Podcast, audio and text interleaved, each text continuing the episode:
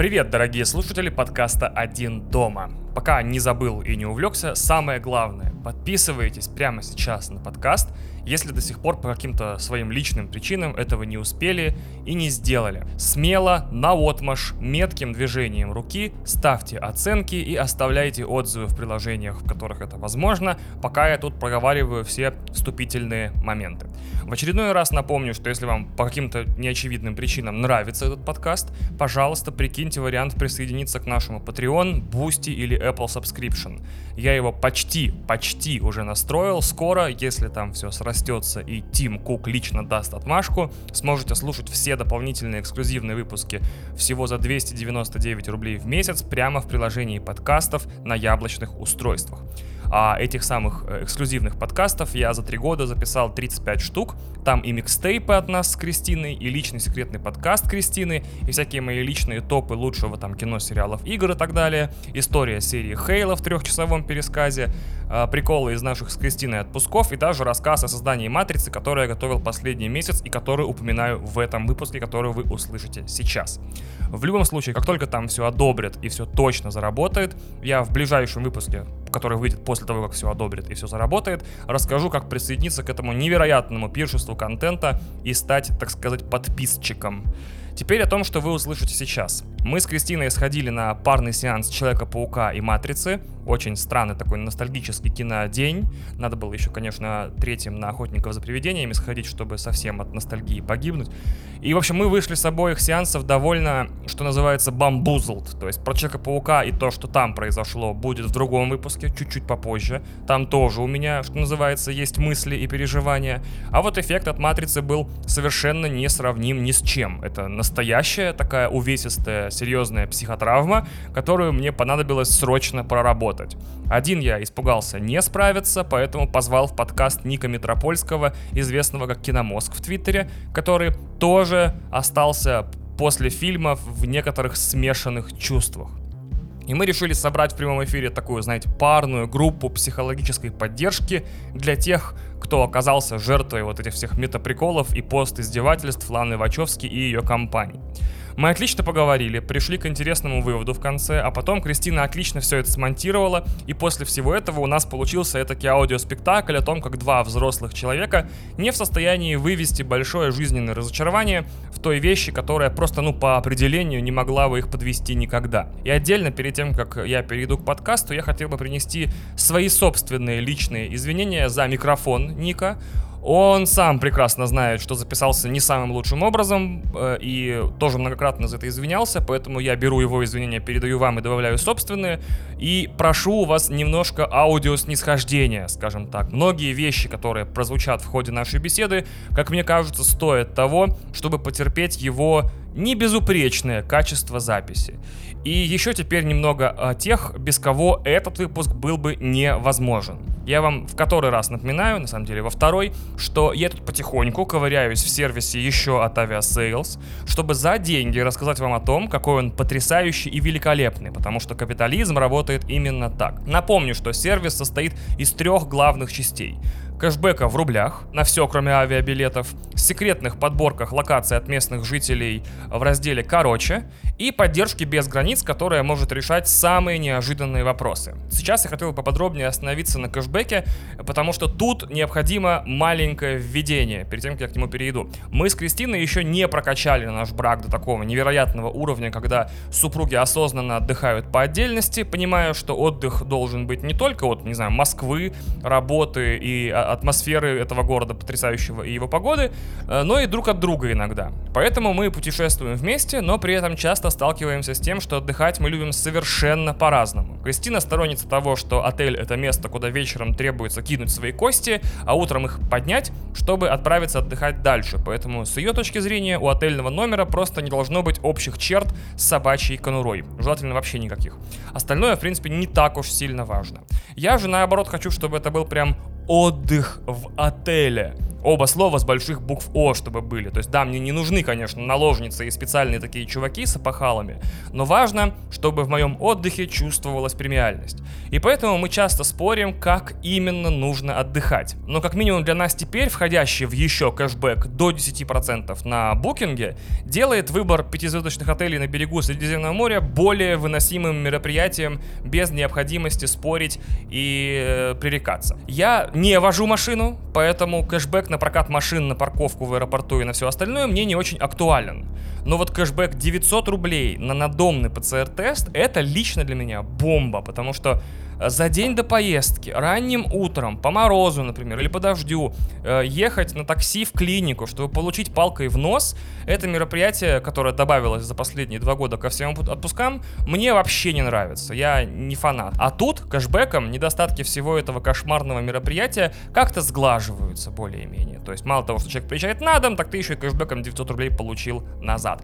А сегодня также я решил полазить в их кэшбэке и посмотреть, сколько денег я мог бы э, заработать, наверное, или получить обратно на своей недавней поездке в Турцию. Я посчитал, и получилась стоимость двух игр на PlayStation 5 и я теперь очень доволен. Так что напоминаю, что сервис стоит 990 рублей в год, доступен уже прямо сейчас по ссылке в описании подкаста, а по промокоду 1 дома можно получить дополнительную скидку в 10%. Переходим к выпуску. Ура!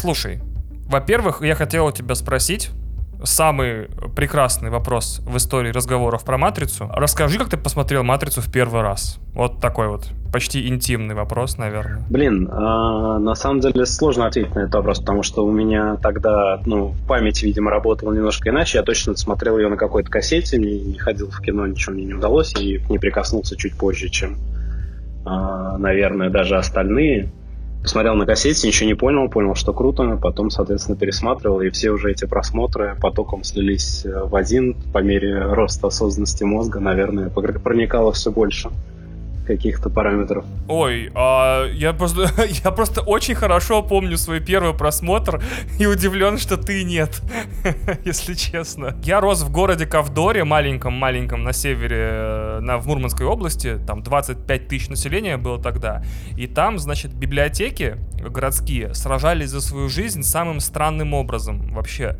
Они переквалифицировались э, в видеопрокаты, и в качестве дополнительной услуги давали, по-моему, за 10 рублей тогда, или может быть за 15, я уже цифру не вспомню, э, кассеты домой на день. То есть каждая библиотека в городе была еще и видеопрокатом, пока все внезапно по каким-то копирайтерским или еще каким-то мотивам не закрылось нафиг. То есть весь город ходил в библиотеке брать кино, и если вдруг получалось, еще и какую-нибудь книжку. Долгое время «Матрица» существовала в моем культурном поле, скажем так, э, только со слов моих одноклассников, которые ее посмотрели. У меня дома видика не было на тот момент. То есть ты подходишь к одному однокласснику, слушай, ты «Матрицу» смотрел?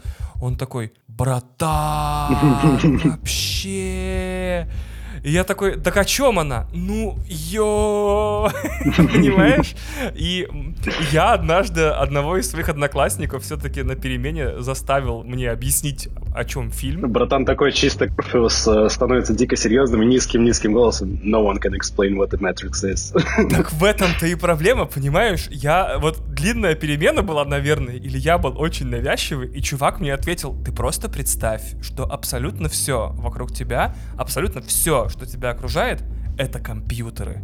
И я такой, чё? То есть это был самый подробный рассказ чьих-то слов о фильме «Матрица» э, почти весь 99-й год. То есть она вышла в марте, там в конце марта была премьера в Штатах. Э, в России она, получается, на каких-то пиратских кассетах прилетела, скорее всего, где-то в мае. И весь 99-й год я такой, какого черта вообще, блин, э, происходит, почему все с ума сходят, почему каждый игровой журнал пишет рецензии, типа, что это новое слово в кинематографе, но ни одна подлюка не может мне объяснить, про что фильм. Понимаешь? Потом у меня появился знакомый, который такой, слушай, я вот «Матрицу» не смотрел, ты «Матрицу» смотрел? Я такой, нет. Он такой, ну бери кассету, приходи ко мне домой после школы, посмотрим.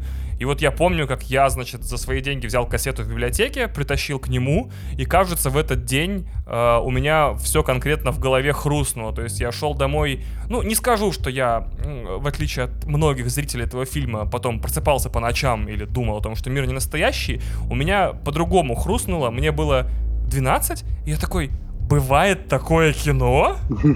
Я должен посвятить всю свою оставшуюся жизнь чтобы найти все похожие и следить за всеми, вдруг какой-нибудь из них будет похож. Спустя 23 года, обрати внимание, я так ничего не нашел. Абсолютно, абсолютно. И вот, да, прошло 23 года, ну как 23, ну 99, ну 22, ладно. Вот, и все равно я такой, это, ну, в общем, до сих пор непревзойденное абсолютно кино, ни по одному из своих параметров. И когда видик все-таки купили мне через год после просмотра «Матрицы», у меня была куплена, по-моему, или заиграна у друзей там, ну, заиграна, это взята и не, не вернута развернуто. Я не знаю, какая терминология у кого в детстве была.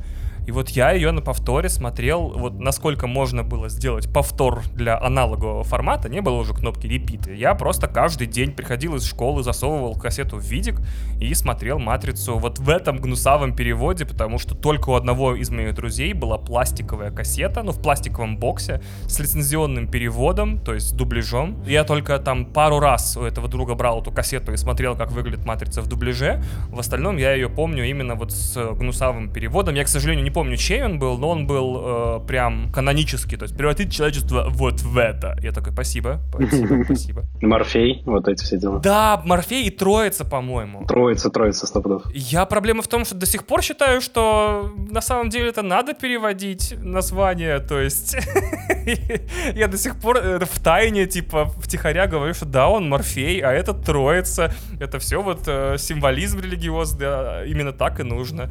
Но, тем Но с одной стороны, если если бы хакеры русские были, они бы все равно не писали Морфея, они бы писали Морфеус или там они не писали новый, а Нео был бы.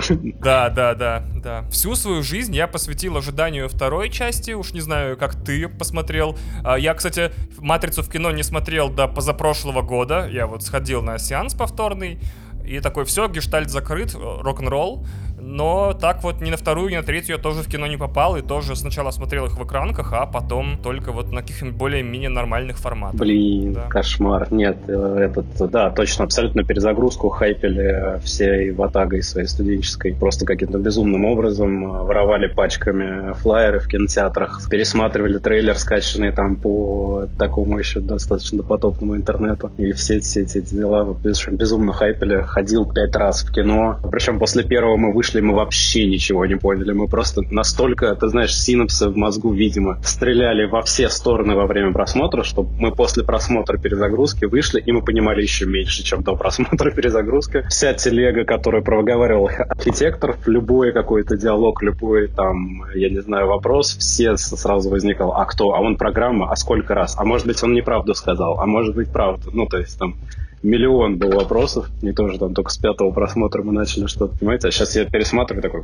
а что было непонятно? Непонятно. Но тогда это был взрыв мозга. Согласен абсолютно, потому что мы тоже, значит, где-то через неделю после премьеры э, перезагрузки притащились к друг, друг друзьям с кассетой, включили. Там был такой многоголосый пиратский перевод, то есть не дубляж и не одноголосый. Вот как далеко шагнуло кинопиратство в России за 4 года, видимо. И вот, вот, вот ты настолько точно описал, вот, что я ничего не понимал из трейлеров и из того, что прочитал там в статьях, в журналах, которые скупил там все абсолютно в городе до премьеры фильма. И вот фильм закончился, я еще меньше понимаю. Такой, а что вообще произошло? И почему так круто, если честно? Даже хотелось бы узнать. И «Матрицу революцию» мне пересказывал друг. Это был мой самый невероятный кинопросмотр. Он ездил в Мурманск, он вернулся, и он такой, короче, значит, случилось вот это. Я такой, да ладно, то есть это был вообще жанр устного вот этого пересказа. Вот такой, а потом он такой, вау, я такой, нет, скажи мне самое важное, скажи мне самое важное, спрашиваю его, Ром, объясни мне, там по стенам бегают, он такой, а, чувак, там бегают по потолкам, мамен. Я э, в, в спецвыпуске, который выпустил для патронов буквально час назад,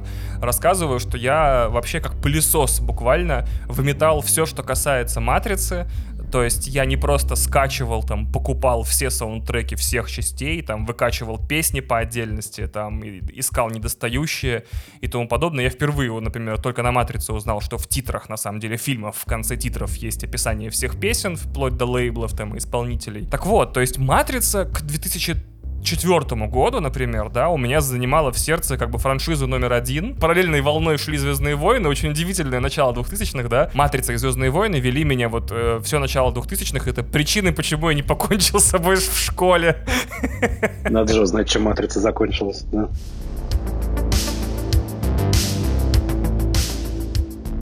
А ты вот как провел время без «Матрицы»? Пересматривал периодически, долго переваривал то, что произошло после третьей, и это такое было тоже... Не, не столько разочарование, да, а я вот тоже сейчас, когда пересматривал на неделе, а я понял, что они просто так выстроены, что все вот эти сценарные, грубо говоря, fun and games, развлекательная часть и так далее легла на перезагрузку там как растянутый первый акт тоже иногда называют и так далее. А вся вот какая-то мрачняк и Darkest Tower и то, что там типа самое худшее, что с героями происходит, попало на третью. И поэтому третья такая вызывала у всех реакцию немножко другую. И плюс она вот приходила в такую интересную тоже точку в вероятное перемирие между э, машинами и людьми. Это было такое тоже, наверное, неожиданно все ждали какую-то победу. Но они плавно-плавно к этому подвели, и это как-то вызывало уважение. Продолжение истории из этого, наверное, хотелось э, сильно в последующие несколько лет, но как бы было понятно, что тоже ни Нео, ни Тринити нету. Хотелось какой-то новый фильм, наверное, от Вачовских гораздо сильнее увидеть, чем продолжение Матрицы, наверное, я так сформулирую. А Матрицу хотелось играть там в видеоиграх. Вот лично мне все время хотелось, чтобы Матрица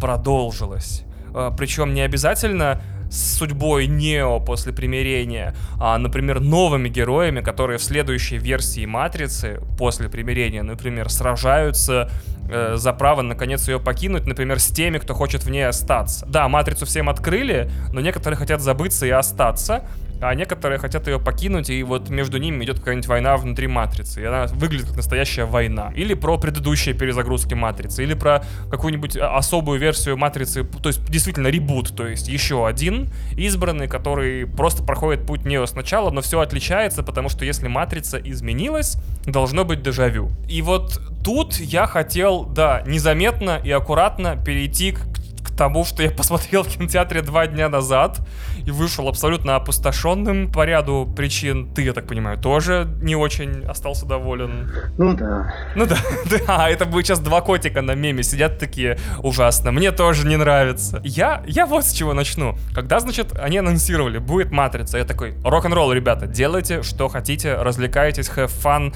Новая Матрица хороша тем, что это прежде всего новая Матрица. Супер топ. Когда я увидел первый трейлер, такой... Ну, у меня есть кое-какие опасения, но сама радость от того, что люди снова бегают по стенам, а для меня 20 лет спустя это все еще важно. Вот уж максимально меня впечатлил очень короткий минутный трейлер, выходивший между первым и вторым, который был полностью смонтирован под зацикленную фразу, что дежавю это сбой в матрице, значит она что-то меняет. И я такой, все, я понял, класс, это будет повтор первой матрицы, как раз таки являющийся по правилам матрицы свидетельством тому, что матрица изменилась. То есть там будут, это будет в широком смысле как этот, э, как седьмой эпизод Звездных войн. То есть действительно, если их пустить на, может быть, на, на видеомагнитофонах или там в двух параллельных плеерах, может быть, они даже поминутно совпадают композиционно, типа там представление персонажей, там крепость в середине, там побег с крепости, финальное сражение с огромной громадной галактической херней, там смерть наставника и так далее, и так далее. Но если у Лукаса оправдание в том, что все рифмуется, которое он неоднократно говорил, что это поэзия, то у Матрицы это дежавю. Если Матрица изменилась, должно быть дежавю. И я такой, вау, я настолько в деле, что аж нервы на пределе. А то, что я увидел, было, ну, очень странным. Расскажи ты, пожалуйста, подробнее, что ты думаешь. То же самое, как бы примерно можно описать. Я по трейлеру уже тоже по первому, я не знаю, ты читал вроде спойлеры, я нет, но чисто по трейлеру каким-то там обрывкам первых отзывов, э, которые я старался внимательно не изучать, я понял, что там будет какой-то мета-пост-пост. И я был тоже как бы стопроцентно окей с этим. Я знал, что Вачовски, по крайней мере, на период создания Path of Neo были дико прикольные с точки зрения того, чтобы разрушить э, все какие-то понимания матрицы. У них э, вот эта игра абсолютно безумная. Там были и пришельцы, и тоже был фильм в фильме. Драка с Серафом происходила в кинотеатре на фоне ну, как бы экрана, где показывают драку с Серафом. И чувак в зале там сидел, комментировал, что такое, да-да-да, я понял, он твой брат, и ты хочешь его отомстить. Ну, то есть какие-то абсолютно мета-приколы шли просто бомбардировкой, и они попадали в фильм Джона Ву, там отсылки были просто на все. Расширили каждую штуку. И абсолютно кульминационная вещь, где в конце они тоже появлялись в виде таких аватаров 2D-шных и объясняли, что у нас очень философская концепция в фильме, но для игры-то нужно тупо бам-бам-бум-бум, и поэтому у нас будет Мега Смит. Ну, как бы я понимал, что они очень игриво относятся к собственному материалу, и они могут сделать это круто и смешно. И как бы даже не, несмотря на то, что они выходят в какую-то мета-плоскость, я думал, что ну, как бы они сделают это круто. Тоже одно из главных каких-то разочарований было то, что этот фильм практически отбил у меня а, любовь мою к мета а, аспектам в кино. Я не знал, что это возможно. Может быть, они ставили это даже своей целью, я не знаю, но как-то вот вышло. Нет, да, на самом деле я не знаю. Можем начать. Э, я бы даже хотел, наверное, предложить начать с того, что понравилось, э, с того, что было хорошо.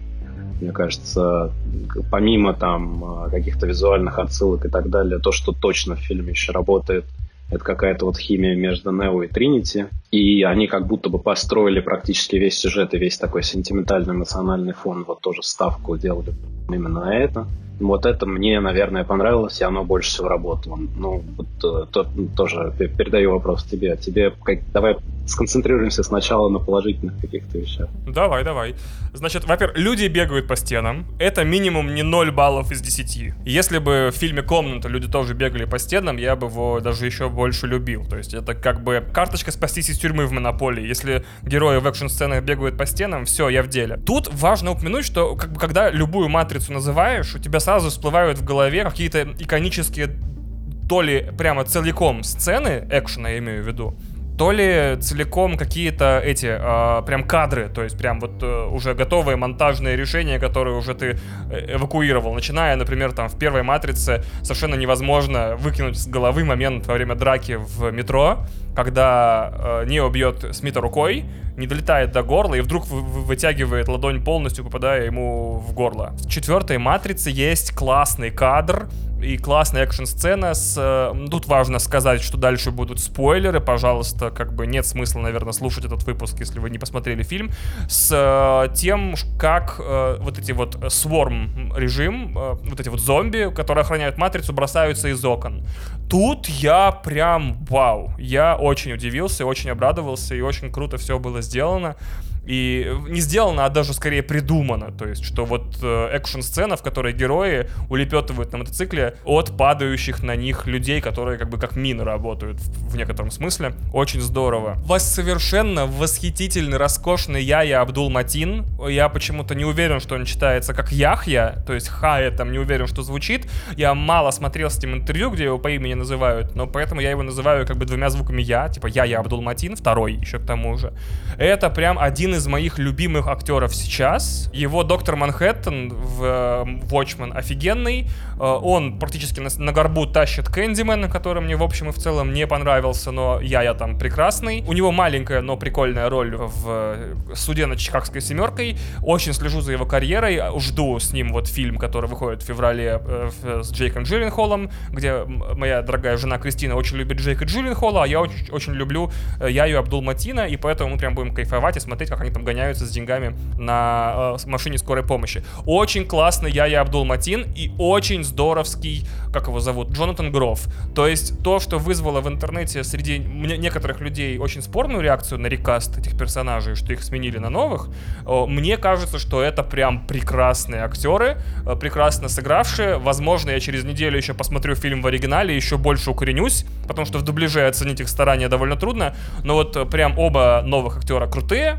Э, и экшн-сцена с падающими трупами. Ну, как трупами. Ну, ну зомби, можно так сказать. Вот это, в принципе, более-менее все, что мне понравилось. Еще, а, еще, мне понравилась новая визуальная находка с операторами, которые теперь проецируются в матрицу. Я считаю, что это прям вот next levelная штука. И вот, если честно, мне хотелось бы, чтобы весь фильм показывал, что прошло не только 20 лет в реальной жизни, но и 60 лет там, и что некоторые вещи, к которым мы так привыкли, э, по матрицам старым, они уже прям старье при старье, что вот нам не нужны уже телефонные телефонные будки, на, у нас работают зеркала и двери, а также, что типа операторы проецируются в матрицу, и там тоже есть место новым технологиям. Все вот это вот дух новизны, вот этой вот технологической, которая даже не объясняется. Мне вот, я-то узнал об, об этом, я не понял, почему этот чувак с окуляром стоит, я узнал об этом на Reddit из утечки, что вот теперь операторы умеют проецироваться в матрицу. Я из кино бы это никогда не понял, почему одни герои его видят, другие нет. Дух новизны, два новых актера прекрасных и э, экшн-сцены в финале. Вот, все. Проводные телефоны Landline ушли, Zoom э, с этими, с трансляцией оператора прямо в матрицу пришли. Да, да, да, да, да. Да, согласен, абсолютно тоже поддерживаю по поводу каста и вообще новый каст. Жалко, я вот, кстати, упустил, я не знаю, куда делась Пифи, в какой-то момент они упомянули, что его больше нет, так понимаю. Там было сказано, что все старые программы были удалены после э, перезагрузки матрицы, Угу. что нет больше ни архитектора, ни Пифи, но вот Мировингин каким образом выжил, я не очень понимаю. Тут, конечно, да. А, потому что он же знает, как из матрицы эвакуироваться с помощью этого самого человека в поезде. Ну, как-то поездмена, трейнмена. Ну, вероятно, да, но он потерял Да, все, что поэтому- нажил непосильным трудом. Да, неожиданно было его видеть, э, и как-то достаточно необязательно, но одна из э, самых таких мощных отсылок именно к э, сиквелам, потому что все в основном базировалось и отсылалось в основном именно к первой части. как- Да, да, вот, вот опять же почему-то хочется бесконечно сравнивать с седьмым эпизодом. То есть седьмой эпизод э, почти, почти всем своим там, не знаю, футажом от начала до конца намекал, что прошло много времени и есть много нерассказанных историй. Откуда у Маз канаты меч, например, почему у Ситрипио красная рука. Очень много вещей изменилось. Что случилось с Мировингиным, откуда у него эта армия вот этих вот изгнанников, как он ее сохранил, почему он бородатый бомж и что вообще произошло, тоже хотелось бы. Как выглядела эта война, гражданская машин против машин. То есть такое чувство, что вот лакуна, оставленная вот 20 годами э, творческого перерыва и 60 годами истории Матрицы, вот тут-то вот там много интересных историй, и сериал на HBO Max, или там мультсериал на HBO Max, или какие-нибудь комиксы и видеоигры помогли бы все это закрыть. А сейчас все это, вот это мероприятие с дополнительной расширенной вселенной, держится на сборах Матрицы, которую, не знаю, паутиной передавливает паук просто с каждым днем. И это немножко печально, вот потому что, может быть, если фильм сам так себе, э, то он мог бы стать хотя бы трамплином для лучшей там, э, получается, пятой и шестой частей, каких-нибудь классных видеоигр, комиксов и сериалов. А так сейчас все держится на сборах одного фильма, который сам по себе, ну, ну, не знаю. Опять же, качество фильма от сборов не зависит, и сборы от качества. Но что-то я не пророчу нам шикарную медиа-вселенную Матрицы в будущем. Да уж. Почему-то, да, нет никаких абсолютно новостей ни про что, что там как-то история продолжится в других формах. Да, и э, вот этот вот по поводу э, мета-комментариев, да, значит, во-первых, это уже невежливо, я считаю. В кинофильме «Огонь», который во всех отношениях прекрасный, есть сцена, где главные герои топают в красных этих самых комбинезонах по взлетно- посадочной полосе, и через минуту после этого э, герой Янковского прикалывается по поводу сходства этого кадра с фильмом «Армагеддон». Вот эти мета-шутки, конечно, с одной стороны люблю, с другой стороны пытаюсь попросить всех их авторов не забывать, что при этом копирование сцены из фильма «Армагеддон» все равно состоялось. Я вот Кри- Кристине после сеанса объяснял, что если бы я был, не знаю, грубиян или, не знаю, кто-нибудь еще, и постоянно бы на эту тему э, сам себя подкалывал, это бы не отменяло того факта, что я грубиян, например. Получается, что в студиях или в сценарных комнатах считается, что если ты аккуратно проломил четвертую сцену и сам первее зрителя пошутил о том, что происходит в фильме, то ты как бы соскочил с, ключ- с крючка. А это не так, потому что надо не оправдываться перед зрителем, а, не знаю, развлекать его еще и на втором уровне, вот проламывая стену на каком-то, чтобы давать ему и там, и там новое. А это выглядело лично для меня как попытка оправдаться, не самая удачная, может быть, еще и ничего не оправдывающая. То есть, да, вы действительно под пистолетом Warner Brothers перезагружаете франшизу, которая требовалось бы просто спокойно лежать себе в архиве там и пылиться, или там переиздаваться на каждом новом формате заново, но это ни в коем случае шутки над тем, что вы делаете, вас, ну, не спасают. А это выглядело, знаешь, как вот это выглядело как 19-й трек Оксимирона на новом альбоме который, значит, сам является рецензией на альбом, и это было прям э, до кринжа, извините, стыдно слушать. Я такой, Мирон, я тебе типа не психотерапевт и не психоаналитик, и вообще никакого отношения к тебе не имею, но не будь этого трека на альбоме, я бы не чувствовал флер неуверенности э, в том, что ты делаешь вокруг этой песни. Ну, то есть, все остальные 20 с лишним треков выглядели бы более, как сказать, монументальными и продуманными конструкциями без этого трека. То же самое без первых 20 минут Матрицы, без этого вот э, самоиронии и, не знаю, как на русском тонгенчик как-то переводится. Фиги в кармане, ерничание, значит, и паяцничание. Вот, э, без этого Матрица только бы выиграла, как мне кажется. Или если бы это бы сделано, было бы сделано на другом каком-нибудь более высоком или интересном уровне. Но сложно, конечно, придумать себе фильм лучше, да, и, э, ну, не, не сложно, а некрасиво, наверное, придумывать себе фильм лучше и критиковать тот фильм, который есть за то, что он не похож на тот фильм, который ты сам себе придумал, как я обычно делаю почти всегда. Я такой, почему в «Матрице» нет вот такой сцены, почему вот нет вот такой фигни, я прекрасно знаю. Ну вот, я сам иронизирую над собой, да, как-то получается пытаюсь оправдаться. А в «Матрице» вот эти первые 20 минут, где типа самоанализ, значит, фильма собственной почти что съемочной командой, вау, это было прям больно. Ну, не больно, это было, не знаю, как-то стыдно, что ли. Ну, не прям понять. Ты знаешь, э, да, наверное, была бы проблема даже не столько в этом, потому что, условно говоря, они первую половину фильма перед нами громко и постоянно извиняются, что их заставили это сделать. Теоретически это могло пройти полный цикл, и вот в, моем тоже любимом фильме «Адаптация» с Николасом Кейджем, где он играет э, Чарли Кауфмана, сценариста, примерно тот же путь происходит. Он первую половину фильма сопротивляется тому, что ему нужно написать э, сценарий для кино, он обсуждает о том, что он не хочет его делать обычным, он его практически точно так же до вот какого-то пота, до трясучки ломает. Он говорит, я хочу, чтобы герои не менялись, чтобы там не было погонь, чтобы никто ни в кого не влюблялся и так далее. Типа, чтобы просто вот прошел сценарий без изменений. И не было бы закадрового голоса, если я правильно помню.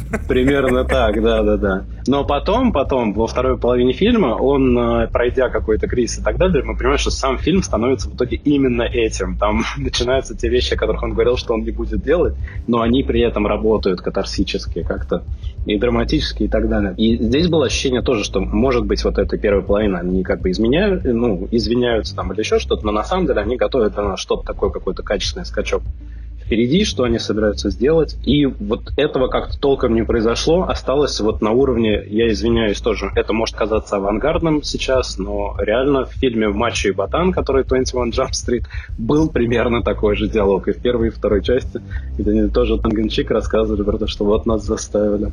Э, креативы кончились, надо заставить стар- старые идеи поднимать и переделывать. Заново. Я дико извиняюсь перед э, слушателями и тобой за то, что тебя перебиваю, но Лорд и Миллер гении нахрен комедии и экшн-комедии тоже. И вот они вытащили абсолютно всю вот эту мета-линию в обоих, в обеих частях просто с шиком, потому что я до сих пор пытаюсь пересказать незнакомым людям шутку про э, то, как Ченнинг Татум путает Кейт Бланшет и Карт Бланш во второй части, от которой я чуть нахрен не умер, когда смотрел. После того, как ты сравнил это с Мачо и Ботаном, считаю, это нужно вынести в заголовок, типа, подкастов, в отдельные цитаты и в тизеры, я понял, что фи- Лорд и Миллер бы справились с перезагрузкой намного интересней и смешнее, и язвительнее, и круче, чем сами автофраншизы, да. Блин, да. это гениальный был бы ход, если бы, да, права принадлежания Sony, они же плани- планировали какое-то время кроссовер Мачо и Ботана и Людей в черном. Да, да, да, да. Вот здесь бы тоже, если бы их загрузить в матрицу, конечно, было бы весело.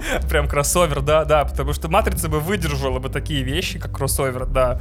Но для меня просто первая половина фильма выглядит как SNL скетч, вот и все. Как скетч из SNL или какая-то фан фанфикшеновая, фан фановая короткометражка с какими-то приколами, а, а не как часть фильма. Да, да, вот. да. Наверное, это особенности моего восприятия. Сейчас пока не убежали от этого далеко, тоже короткое отступление. Мой еще любимая штука в первом Мачо и ботане, когда я осознал, меня тоже абсолютно перекрыло. Там есть постановка же Питера Пэна в студенческом этом их театре э, в школьном. И там есть момент, когда они говорят конец, по-моему, второго акта или что-то в этом духе, и это ровно реально конец второго акта сценария всего фильма.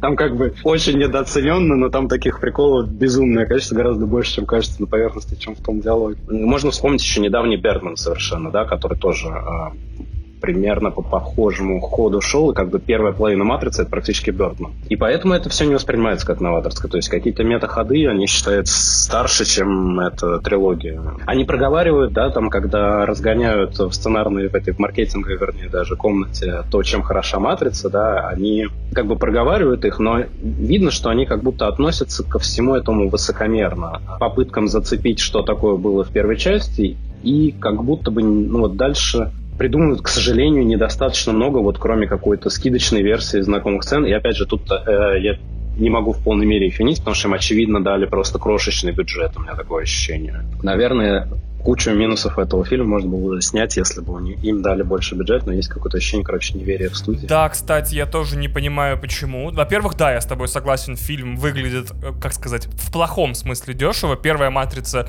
все равно для своих 60 миллионов, там, по меркам 99 -го года выглядит шик шикардосно, хотя вот когда пересматриваешь ее уже в зрелом возрасте, видишь, как мало, например, каких-нибудь... Эм, ну, широких планов, там, города, там почти нет э, с машинами особой графики. Это потом в документалке объясняется, что у нас один шот этого поля, на котором выращиваются люди, вот он занял там два года в производстве и стоил миллиард долларов США. Там, мы там чуть не обанкротились. Ну, не обанкротились, но, короче, это самые дорогие шоты в фильме как раз-таки, вот эти, которые полностью виртуальный, реальный мир. То есть, потому что там не, не, не с чего снимать, поэтому все эти шоты рендерились как бы с нуля и моделировались тоже с нуля. Вот, и ты видишь, как их мало и как их много в следующих частях, где бюджет почти в три раза поднялся на каждый фильм, то есть вместо 60 на 1 там было 300 на 2. Четвертая матрица реально как будто бюджетная, ну, правда выглядит бюджетной э, по меркам 2021 года. Ты, я, я не понимаю почему.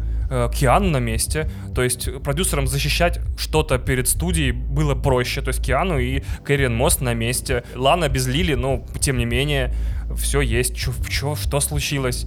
Если они начина... а начинали снимать еще до ковида, не то чтобы там какие-то проблемы были с тем, что мы не думаем, что мы что-то соберем, это все-таки следующая матрица, а они не знаю, там следующая, ну что-то там 40-летней давности франшиза, нет, всего 20 лет прошло.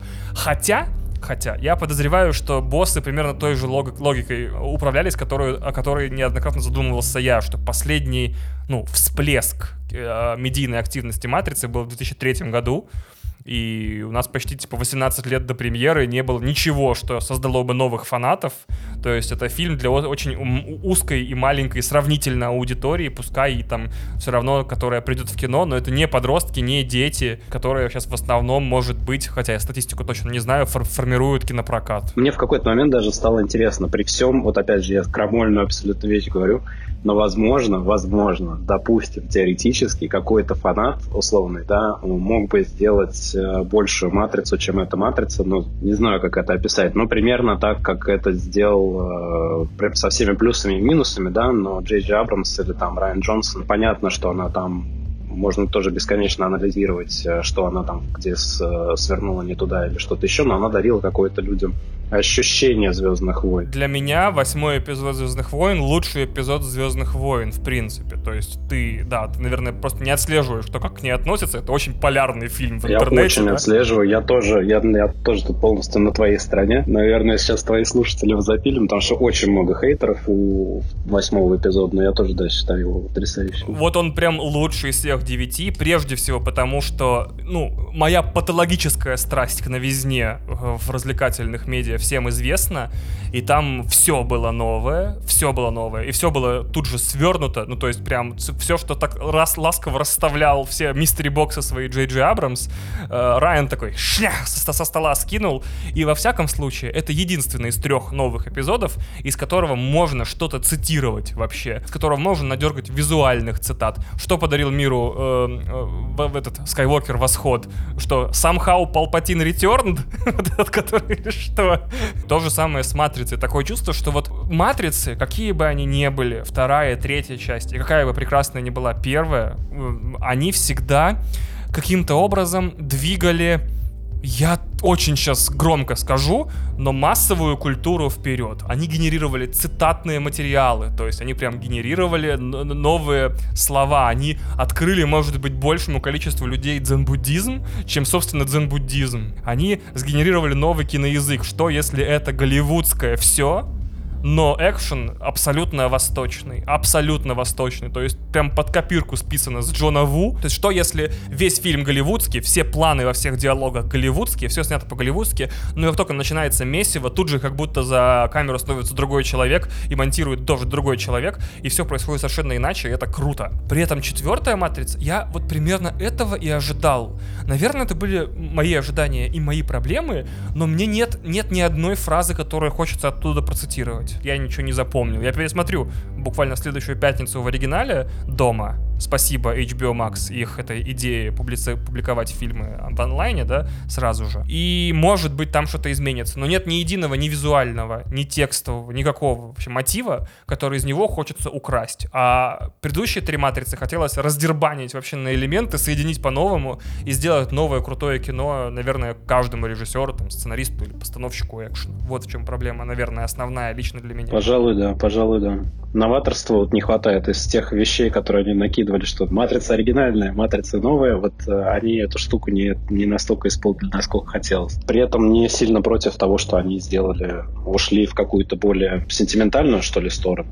Наверное, это тоже тот путь, который они видят, и тот, который они верят, потому что, вот я не знаю, в целом сквозит по фильму ощущение, что у них нет выбора, и они уже возможно, и сами охладели к своему произведению. Ну, как бы видно, что они его очень любят, но они явно не хотят все равно его продолжать. Раз пять, наверное, говорится при появлении какого-то выбора, что типа, ну, какой-то выбор, выбирать тут не из чего и так далее, да. И это отсутствие выбора раньше было к таким предопределенностью и решимостью, да, то есть, что выбор в твоей голове уже сделан. Это прям вот очень круто, и это прям работало но позже оно так незаметно подменяется тем, что выбирать не из чего, никаких вариантов нет. Визуальной части, да, увы, видно, что меньше работы, я не знаю, может списывается что-то на возраст и так далее, но опять же мы видели Киану Ривза Джонни Вики, то есть какая-то сцена, где он на мотоцикле едет и мечом э, воюет при этом там с армией ниндзя, она бы классно смотрелась в новой Матрице, но она в Джонни Вике. Это крайне парадоксальная история. Тренировки перед фильмом, перед первым, э, перед первой матрицей длились чуть-чуть дольше, чем, собственно, съемки. То есть они 4 месяца тренировались и почти 3,5 снимали. И эта работа была видна, это мы взяли, да, а за основу. Ну, то есть, да, работа там, то, что прям все дрались и ставились, и старались, и все видна. Тут, допустим, у меня нет никаких претензий, но я все-таки не совсем мудак. Кэриан Мосс, которая, правда, ну, и в силу возраста, и она семейный человек, и вообще такое чувство, что здесь мимо проходила вообще, если честно. Понятно, что от нее мы там не ожидаем ни прыжков, ни скорпион-киков, она как будто там две сцены отработала экшеновые, до свидания. Я и Абдул Матин вообще-то там занимается и боевыми искусствами, и в спортзал ходит, судя по его инстаграму, вообще с ним все в порядке. То есть он там постоянно во всех фильмах, в той же Black Манте, например, хотя он там полфильма в маске огромной, и не факт, что это он, но опять же, вообще претензий к нему нет.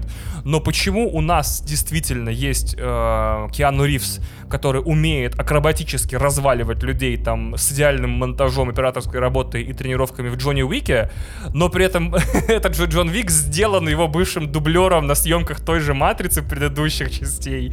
А вот, собственно, в Матрице он... И вот это вот меня... Я не люблю вот этот мотив у, у русских критиков и у русского зрителя, что вот э, там автомат Калашникова не заедает. Да как они из этой машины выбрались? Да он бы уже утонул. Там, типа, да, да от такой раны не встают. Да от такого удара у него бы челюсть вылетела. Но драться с Морфеусом в джинсах, вот тут меня, немного поломало. И вот твой, твой пассаж про то, что как будто все по обе стороны от линзы, от камеры были утомлены во время производства всего этого, это как-то вот сквозило немножко. То есть первая матрица, наверное, такая крутая, потому что все были на драйве. Я понимаю, что фильм о съемках это все-таки промо-материал, и там нельзя говорить, что я устал, мне дерьмово, я должен доделать этот фильм, да? Вот. Но там выглядели все, все молодые, все в какой-то проект ввязались, прикольные режиссеры, прикольно потренироваться. Ого, меня научили кунг-фу, типа, и теперь я буду в фильме прям драться. А тут от каждого кадра боевых сцен, которые, ну правда, три фильма подряд были визитной карточкой Матрицы, прям. Э, думаешь, Матрица, там кто-то, значит, будет драться.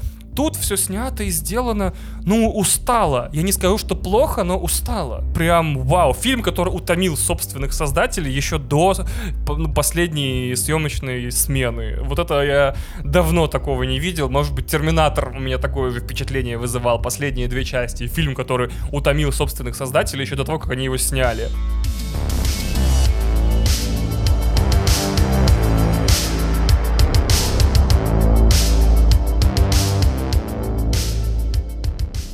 Как у нас с тобой первая реакция, мне, мне вообще, во-первых, удивительно, что есть люди, которым а, понравилось, и там есть идеологические составляющие новые, которые вроде бы работают. Я тоже хочу их как бы внимательно рассмотреть, может быть, при пересмотре, когда чуть-чуть уляжется пыль. Пока, может быть, мне действительно тоже какие-то фанбойские вещи застилают глаза, но я некоторые вещи типа не могу не видеть, э, не, не до конца понимаю, насколько они намеренные но или нет.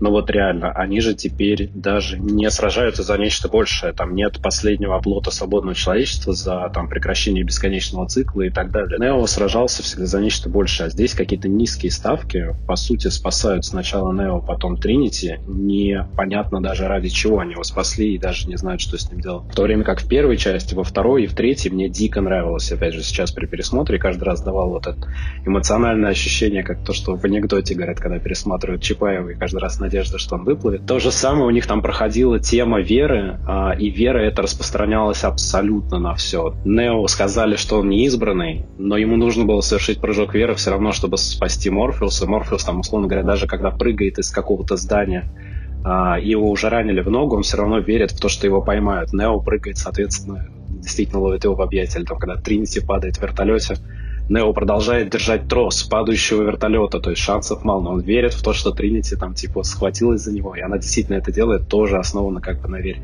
И кульминационно это вообще во время осады Зиона, или как на атаке на Зион, проходит третья часть, когда там целый ансамбль э, персонажей, разделенных э, информационно, полностью вот делает, по сути, в большем масштабе именно этот прыжок какой-то веры, все скептики, которые там сомневаются, нужно успеть открыть ворота, для этого нужно, чтобы там поверили, что это именно этот корабль, для этого нужно было, чтобы поверить в то, что Необа в принципе может провести через там невыпол- невыполнимый канал и так далее, и так далее. И каждый раз это базировалось на какой-то такой дружбе, взаимопомощи, вере в пророчество и вере, ну, как бы, людей друг в друга. Здесь я этого не почувствовал. Я внутренне радовался, когда ну, вводили новых персонажей, я понимал, что вот они а, как бы сейчас будет эта драматическая штука выходить, мне интересно, кто из них а, ну, как бы фанат Нео, кто из них сомневается в Нео, как не обе теперь почему-то, неважно.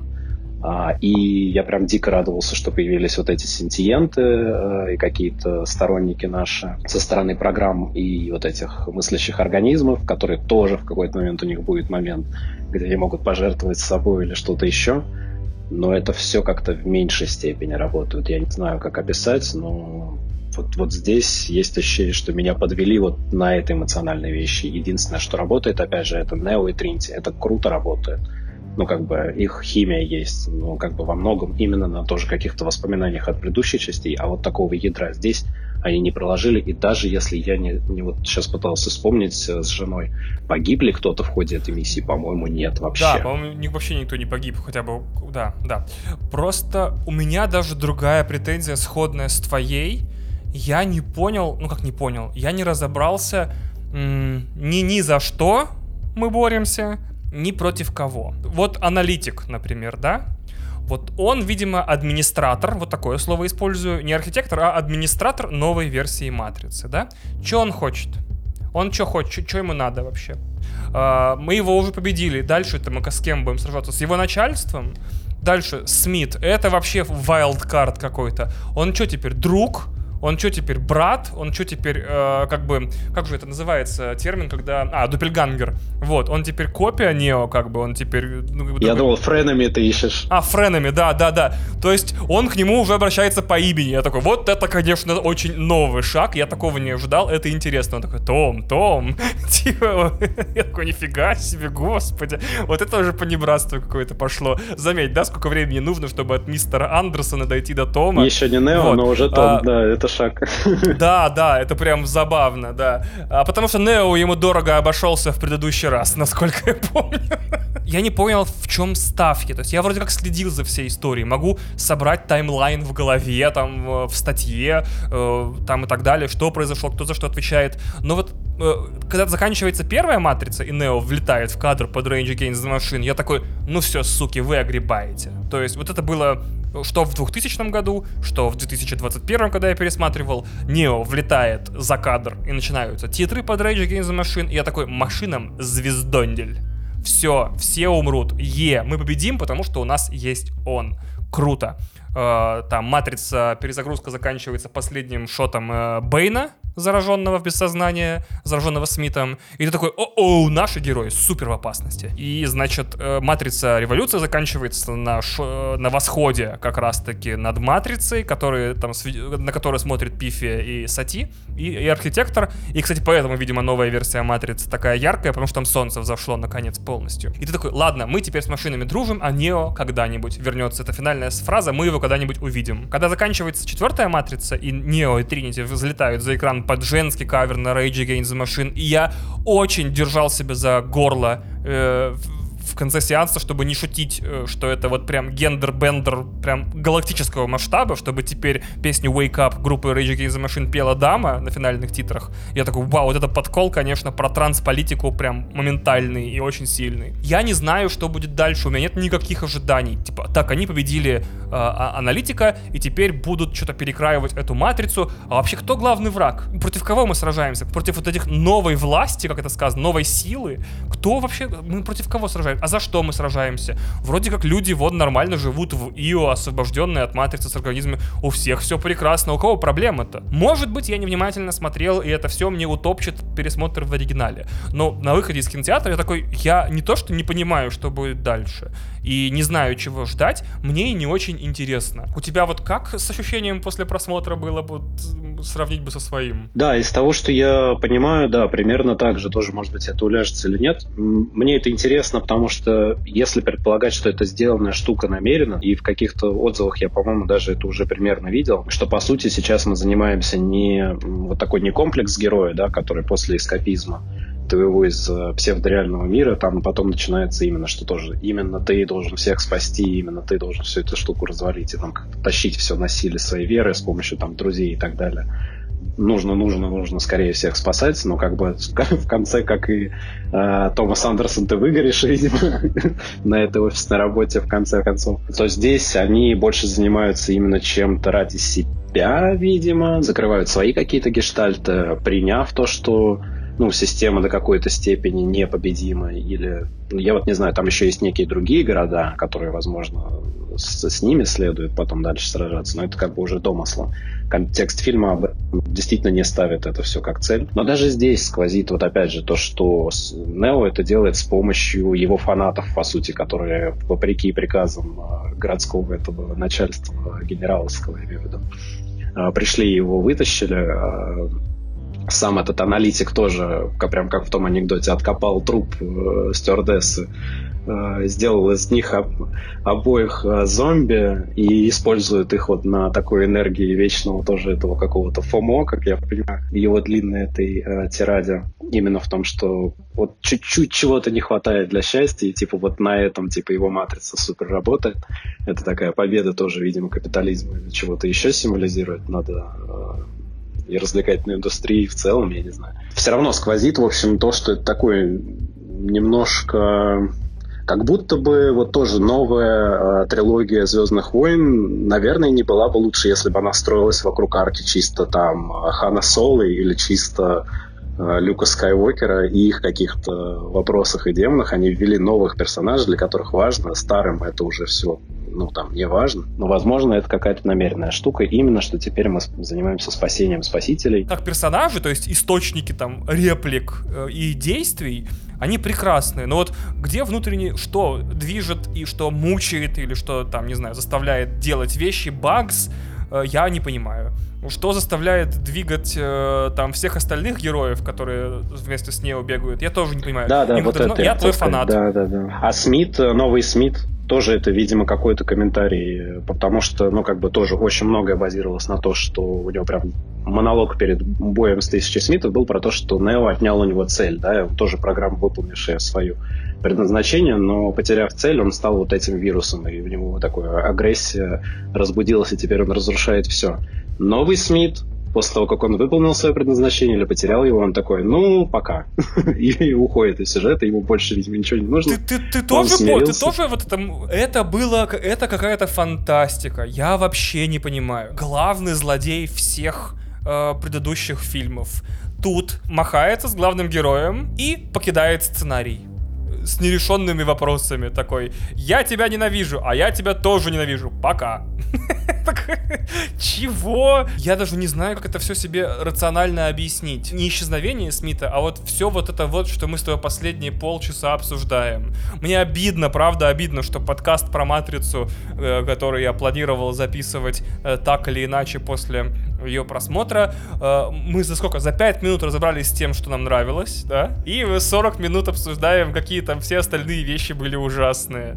И что-то же, ну, что, что случилось-то? Где мое расследование про съемки? Где там интервью Ланы? Типа, мне вообще было лень. Но они сказали, что сделают все без меня. И теперь я не думаю, что это была такая плохая идея. Есть очень много талантливых людей сейчас в Голливуде, которые смогли бы сделать четвертую матрицу примерно так же, как, например, седьмой и восьмой эпизод смогли сделать Джей Джей Абрамс и, а, и, Джон, и Райан Джонсон. То есть тот же Лорд Миллер, э, тот же, я не знаю, господи, Тайка Вайтити, прости господи, его сейчас куда-то на, на что только не ставят, но есть в Голливуде люди, которые понимали, что заставляло функционировать оригинальную матрицу, и они бы ее сделали лучше, наверное. Так вот, что пошло не так? То есть, э, проблема в том, что я-то знаю, что ответ на этот вопрос мы не узнаем еще лет 5-10, пока кто-нибудь не публикует какие-нибудь, не знаю, утекшие хакерские письма, как было с Sony, или не даст искреннее интервью какое-то, или... Но вот до этого момента, пока это не станет известным, жить и не понимать, почему такой фильм получился, это вот печально, конечно. Да, есть, э, есть проблема, конечно, изначально они в, в суперпроигрышной ситуации, потому что фанатских теорий там, я не знаю, чего угодно уже там на тоже тонна было расписано, какие-то новые слои матрицы или чего-то еще, э, и частично это связано тоже, вот мы, как этот, знаешь, как они внутри говорят, что они тестируют бесконечно вот эту матрицу, модальности это теперь называется, да, как вот эти попытки видеоигры где-то пытаются самосовершенствовать. У нас есть эта модальность на примере э, какого-нибудь того же Терминатора, который бесконечно перезапускается и пытается тоже нащупать именно тот э, драйв и то, что работало в, там, в первой и второй части, и как-то переизобрести себя. И они пытаются уйти вообще полностью из современности, забросить постапокалиптическое будущее. Потом пытаются путешествием во времени отмотать это так, потом по-другому. Как бы каждый раз это не срабатывает. А, наверное, вот примерно в таком же тупике чувствовали себя Вачовски. Они закончили свою историю. Они сказали все, что они хотели сказать. Они, наверное, пришли именно к тому, что только какой-то поиск внутреннего мира, вот на, на примере Смита, что типа дело сделало и пока. ни агрессии, ни, никаких no hard feelings, ничего, типа расходимся дальше. И у них там теперь в новой этой матрице действительно нет какого-то баланса даже между рацио и неопределенностью, как было архитектор и пифи. Там теперь только этот аналитик сидит и все, и какого-то у него внутреннего этого противоречия нет. Ну, то есть, наверное, это какой-то такой терапевтический их э, собственный поход, хотя, вот, опять же, отношение к терапии и э, к, не знаю, нейролептикам или антидепрессантам у них как будто бы негативное транслируется. В первых частях был кризис э, как бы подросткового возраста, да, скажем так. Человек, который там, может, в себя не верит, не на полную использует свой потенциал, появляется там You're a Харри персонаж э, в виде Морфеуса и наставляет его на путь, и он действительно все может, всех победит и дальше вперед. Как бы здесь уже они пошли в какой-то воскопизм вот этого кризиса среднего возраста, когда нужно принять, типа, что уже произошло, уже действительно там, типа, все не так уж и плохо, какие-то такие рассуждения начинают. И главное, это любовь и люди, которые рядом, да. Да, да, да. На примере Тринити, ну, опять же, это наверное, единственное, что работает. Вообще, мне кажется, это с твоей стороны сейчас была очень как это, головокружительная попытка реабилитировать фильм тем, что первые части снимали 30-летние пацаны из Чикаго, которые просто э, хотели оправдать все свои увлечения подростковые кунг-фу и там гонконгскими боевиками и киберпанком и всем остальным, типа, ну мы же не зря всю жизнь вот поэтому торчали, э, неужели мы проживали свои жизни зря? Нет, вот что из этого получилось. Первая матрица, там, вторая и третья. А сейчас 50-летние, сменившие пол, там, не знаю, прошедшие терапии, потерявшие родителей, э, братья, их к тому же еще и один, то есть так или иначе творчески потерявший брата человек, э, говорит, что вообще вот о чем я сейчас думаю, да, что главное, типа, просто жить дальше, как бы уже принять все, что было прошлое за прошлое и так далее. То есть, возможно, в теории, и это сейчас будет самая безумная попытка спасти этот фильм и в собственных, и в твоих, и во всех глазах, мы просто до него не доросли. Вот его нужно в 50 лет посмотреть, сколько там сейчас Лани, по-моему, 53, 52. Вот его нужно в 50 с гаком посмотреть, и наверняка тогда все вообще закатится на свои места и станет понятно, про что он. Классная мысль. Вот, Мне наверное. нравится, да. На это можно действительно, наверное, так более-менее успокоиться до тех пор. Да, чтобы этот подкаст изящно закончить, мы просто договоримся, что мнения о фильме «Матрица. Воскрешение», высказанные людьми младше 56 лет, не принимаются в расчет. Вот э, Лана там совершенно о своих вещах говорит. Мне 33, тебе сколько? 37. 37. Вот, мы еще до этого всего не доросли. Вот. У меня я, я еще не сталкивался с такими проблемами. Не то, что там пол не менял, но, наверное, просто не дорос до тех переживаний о своем прошлом, которые одолели Лану во время ее творческих мотивов. Поэтому вот, Фи фильм этот редактед. типа неизвестно какой. Его качество анлочится людям в 56 лет. Такое, да, мне, мне легче принять, да. На этом, я думаю, потихонечку будем закругляться. Огромное спасибо, что уделил время и пришел, хотя ты никуда не ходил. Мне это всегда удивляет, когда подкасты пишутся дистанционно. Спасибо, что сел, не знаю, включил микрофон, поговорил и принял звонок. Да, и все такое. Тебе спасибо большое тоже, что дал возможность излить души и тоже терапевтически мы друг с другом пришли к чему-то. Да, мне нравится, чтобы как-то в синтезе все-таки до какого-то более-менее интересного резюме дошли. Все, спасибо вам, дорогие слушатели. Спасибо тебе, Ник. И всем, всем приятного дня. И, пожалуйста, как можно чаще, каждый день по утрам и вечерам освобождайте свой разум.